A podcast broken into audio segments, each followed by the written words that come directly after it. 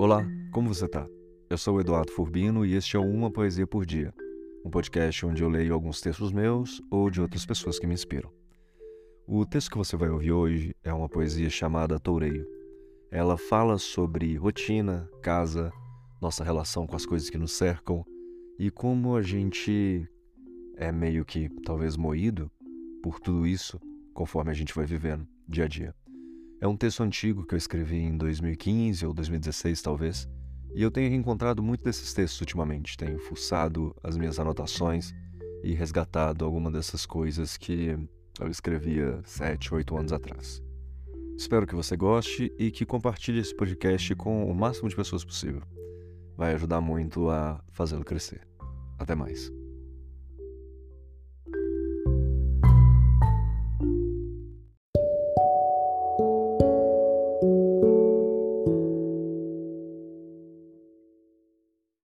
Serra a semana, cansaço incalculável, soma de mil portas atravessadas, pó de móveis rodopiando pelo ar.